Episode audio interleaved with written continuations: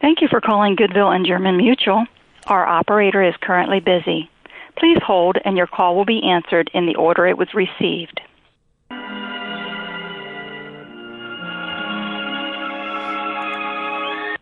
Thank you for calling Goodville and German Mutual. This is Linda. Where may I direct your call? Yeah, can I speak to Nate, please? Okay. And may I tell him who's calling, please? It's Joey Giangola. Okay, one moment, please. Thank you.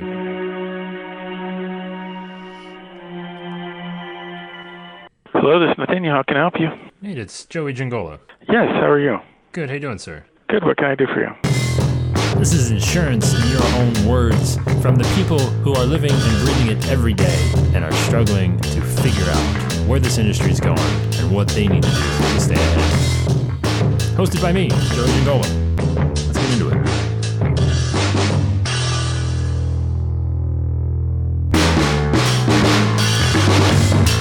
Yeah, I hear that all the time. And the thing is, for us to underwrite even an auto risk, I mean, if you're going to look at a commoditized one, you might as well go to a direct writer. So, the, you know, the independent agents and the carriers are offering unique products and services that are going to cater to groups of people. We need to be able to communicate that through the management system and the portals, the comparative rating portals, in order to get a more accurate rate on what type of appetite and rate we want. We're going to try and let that. You're going to want to go to a direct writer if it's a commoditized auto risk comment go by Nate. But that was Nate Wadey, uh, the IT specialist at Goodville Mutual. And uh, this is going to be a little bit of a confusing episode as you hear Nate talk about you know their perception of of how they want to get rates and who they think should be getting rates for them. Um, you know, while you might have you know a little hostility built up after hearing that, I don't know that he's right or wrong. Right now, are we set up to handle this commodity?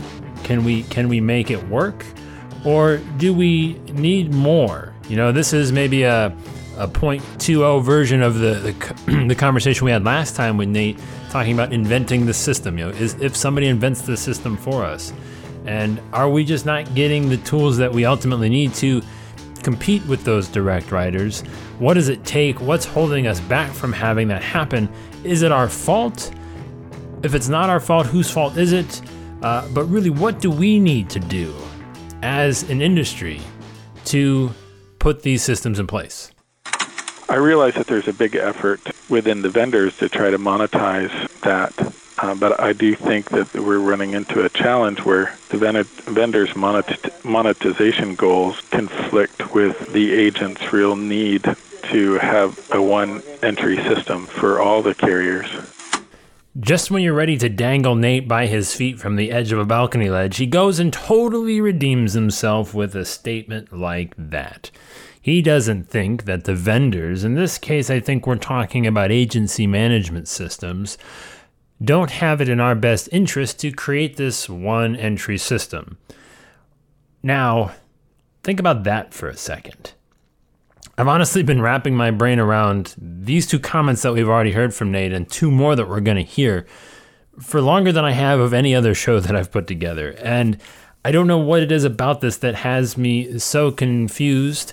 Maybe it's just the day, maybe I didn't sleep enough, but the the idea that people haven't figured out or they're not doing something in our best interest because I don't know. I think maybe we'll get to that later on in the show, but it, it kind of upsets you, especially when you know we're being put at a disadvantage against again those direct writers to manage that commodity business. Now, obviously, it's a question: Do we want that commodity business or not? It's always you know there's always there's always a, a one side and there's another opposite side. Terrible way to say it, but you know just because you know we may or may not be equipped to handle a, a commodity business doesn't mean that we can or should. If we want to be, then we're obviously going to need something to make it happen. Whether that's being a direct writer or not, I don't know. You know, I mean, it's just there's always a flip side, right? And it's whatever's on the flip side is based on your overall intention on how you're going to get this thing done. And the challenge here with things not being set up with our best interest and this one entry system that Nate speaks of.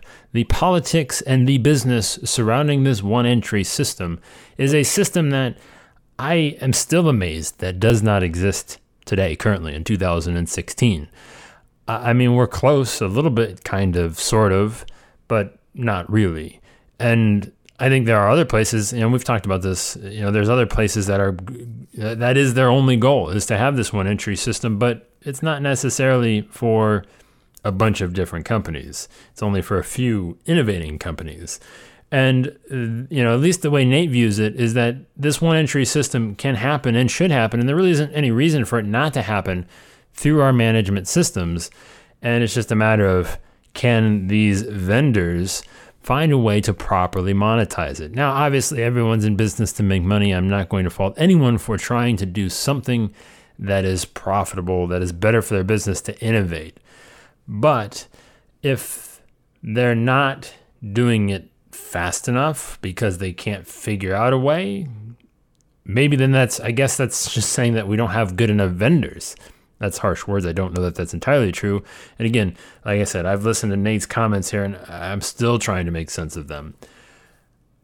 All I know is is that there's us, meaning the independent agents, there's them, the carriers, and the information that they need to make all this happen. And then there's the vendors, the the QQ solutions of the world, the EZLynx, the Applied, the Vertafores, uh, the AMS 360s, all of those guys need something else entirely.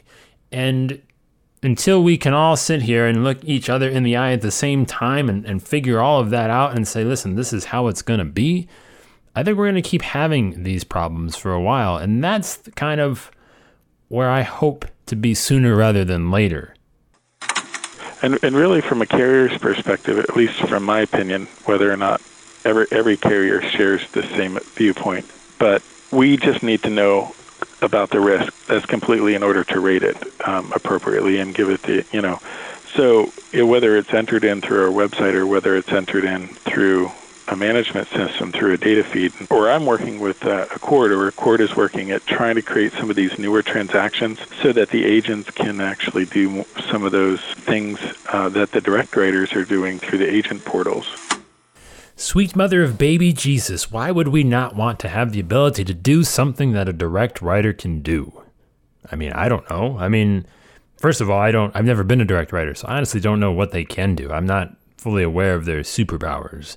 Uh, Nate speaks of them as if they are a mythical being of some sorts, which makes me a little bit nervous, but I don't know that I've ever really noticed them taking money off of my table, per se.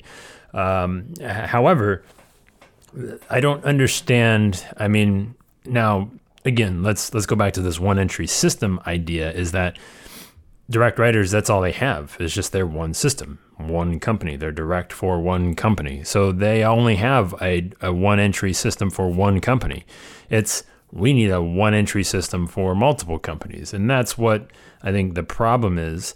And again, we have to keep in mind that they're just interested in knowing this is again Goodville Mutual's point of view. They're just interested, or I should say Nate's point of view as it's you know kind of seen from his window of Goodville Mutual. I'm not saying that he represents you know Goodville Mutual in any way. His opinions are his own, so on and so forth, all that fancy stuff. The point is, is that uh, that they need to stand out. They've got to do something, as they say, different. I didn't include this clip in the show, but in a previous clip, Nate talked about you know how they sometimes lose their uniqueness in these systems. You know, a, a, a, generic auto ACORD form, auto app, auto ACORD form is just what it is. You really don't have much of an opportunity to stand out. And, you know, when companies try and stand out, then that breaks the standardization. And then that creates this domino effect of, of where we're trying to get to this one entry system where, you know, their individuality, their uniqueness makes it harder for us to do our job, or maybe it makes our job possible in some ways, I guess. Um, but again, if we are solely relying on the fact that we're just able to, you know, keep track of a you know few more horses than the next guy, uh, again, technology has proven to extinguish that time and time again through industry over industry over industry. That will only become less and less a position for us to hold or a, a reason to say that we have added value. So I would not, you know, really, I don't really take any value in that. I don't walk away from that feeling happy or excited that that just because we're able to, you know, keep a few different companies in our head that we're going to somehow stick around for the long haul. I am, however, excited about the opportunity of of leveraging that unbiased expertise of being close to an industry and seeing it from a uh, from an angle that you only get to see it from our side when you're not doing it every day, and to be able to then translate that in support of this one entry system and this one education system. And if we can create that, then I think we have a, a little bit better of a chance. The only problem is is that if we do create it, and there are a few of us that are really successful with it, then there's just not going to be a whole lot of a need for most of us, sadly. At least that's the way I see it. I know I've I've shared my doom and gloom outlook on the industry several times. I could be wrong, but that's just the way it is. I don't I don't think that the vendors actually have all the products there yet. I know that they're trying and they're starting to think of ideas like that, but there's there's too much tie-in right now to revenue streams and income generation that they're actually not focusing on what the agent's need is. So I keep running that within our area. See, told you, not making it up. It's too tied into how are they gonna make money off of it, and and is that again? So this is, I think the the closest example we can get to this is like running the MVR reports and the CLUE reports when we're doing a, a, an auto quote. You know, we've got to pay for those. And eh, now I don't, you know, I mean, they charge for those reports, but I mean, they're just looking for ways to, to, to, to make it profitable. But at the same time, it becomes unprofitable for us to go after that business. So then this is where the whole economy of scale thing comes into play, where if we can't do it enough, we're not going to do it at all. And it's a kind of a weird, winding, ridiculously violent black hole that I kind of see swirling around at this point of are we ever going to escape it? Because it, I don't I don't think it's fair of us to ask those vendors to just put out charity for us and say listen we're just going to do this out of the kindness of our heart. But at the same time they need to be offering and putting forth a product that is I mean, innovative is always nice, but I mean relevant and useful for today's customer experience. Period. Right? That's the only thing that I think we should hold them to. And if that is not being met, and if there is somebody else that can do it, again, back to the well, if somebody else hasn't figured it out yet, we just got to wait for the first person that does, or hope somebody else comes into the space and does. But you know, them just being too concerned about tying it to revenue models that again may exploit it and may not make it overall practical for us to actually use them. But at the end of the day, just like it is a lot of the times, it's kind of our fault. You know, you start trying to invent these transactional things through either you know, charging the carrier and a transaction fee or charging the agent on that other side. And agents, you know, have a thing in this too is that they're they're very used to the tools that they have been using for so many years. You know, they're not really motivated to move into uh, or are not asking for some of the tools that they need to actually do some of these more streamlined processes. Allow me to try and translate that. But basically what Nate just said is that we are stuck in our ways. We don't want to change, and we don't even know what we need to ask for. Again, we talked on, we talked about this on another show. We don't even know what we need to be asking for from these vendors and or carriers. Uh, to the fact that they have zero motivation to actually go out of their way and provide that for us. Even though there are a few of us like Nate who is actively trying to improve it just because we're probably going to need to, and it's better to be prepared than not. But let's be honest I mean, if Nate and I were in a bar by ourselves, I mean, I don't know what would happen. I'd be asking that dude up to my room because like he's putting together, he's he's telling me something that I want to hear, right? I would be saying, "Dude, this is awesome. I know that I need to have this. I'm pretty sure that every one of us that are listening to this need to have this, and I would definitely be asking for it. I don't know if you're one of those people or not, but I would definitely be not entirely sure of what would happen if Nate and I were, you know, hanging out after hours because that dude is is always telling me something that I think needs to be happening right now. And so there you have it. That's the perfect storm of everything that that is preventing this one entry system from happening.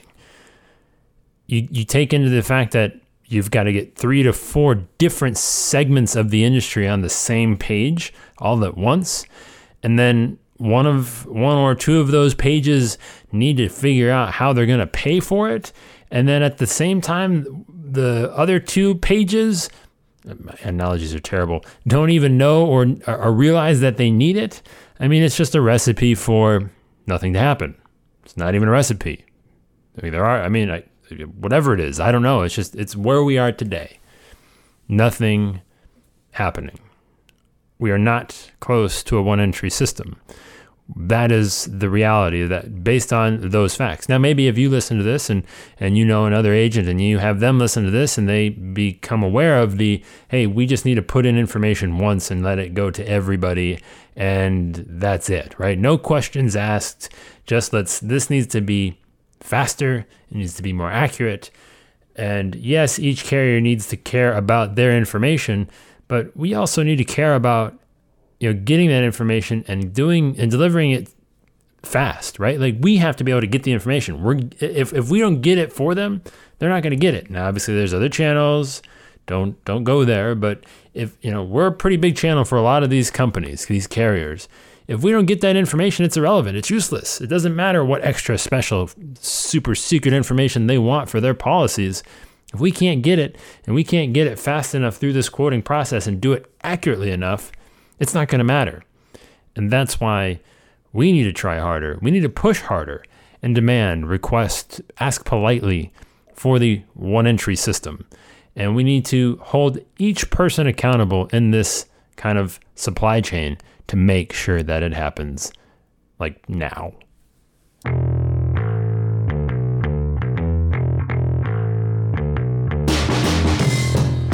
Here's one thing you can do right now, and that's go to growprogram.com slash free to get your free Grow membership.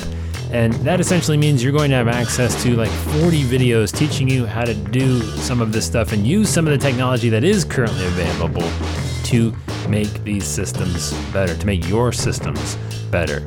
And they're taught by people like myself, Jason Cass, Ryan Hanley, Brent Kelly, and again, free videos just for you to learn and actually get better as an agent. That's all I want you to do. Growprogram.com slash free to make that happen and get your free Grow membership.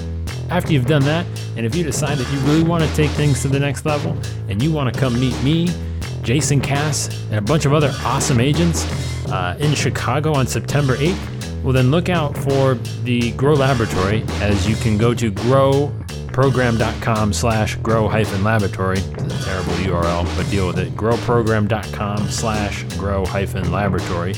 And you can sign up if you are a free member or a paid member, doesn't matter, to attend the Grow Laboratory in Chicago live one day event where we're going to really cram a bunch of awesome stuff, have you walk away with your own brand new system and process to double down on your strengths and forget your weaknesses.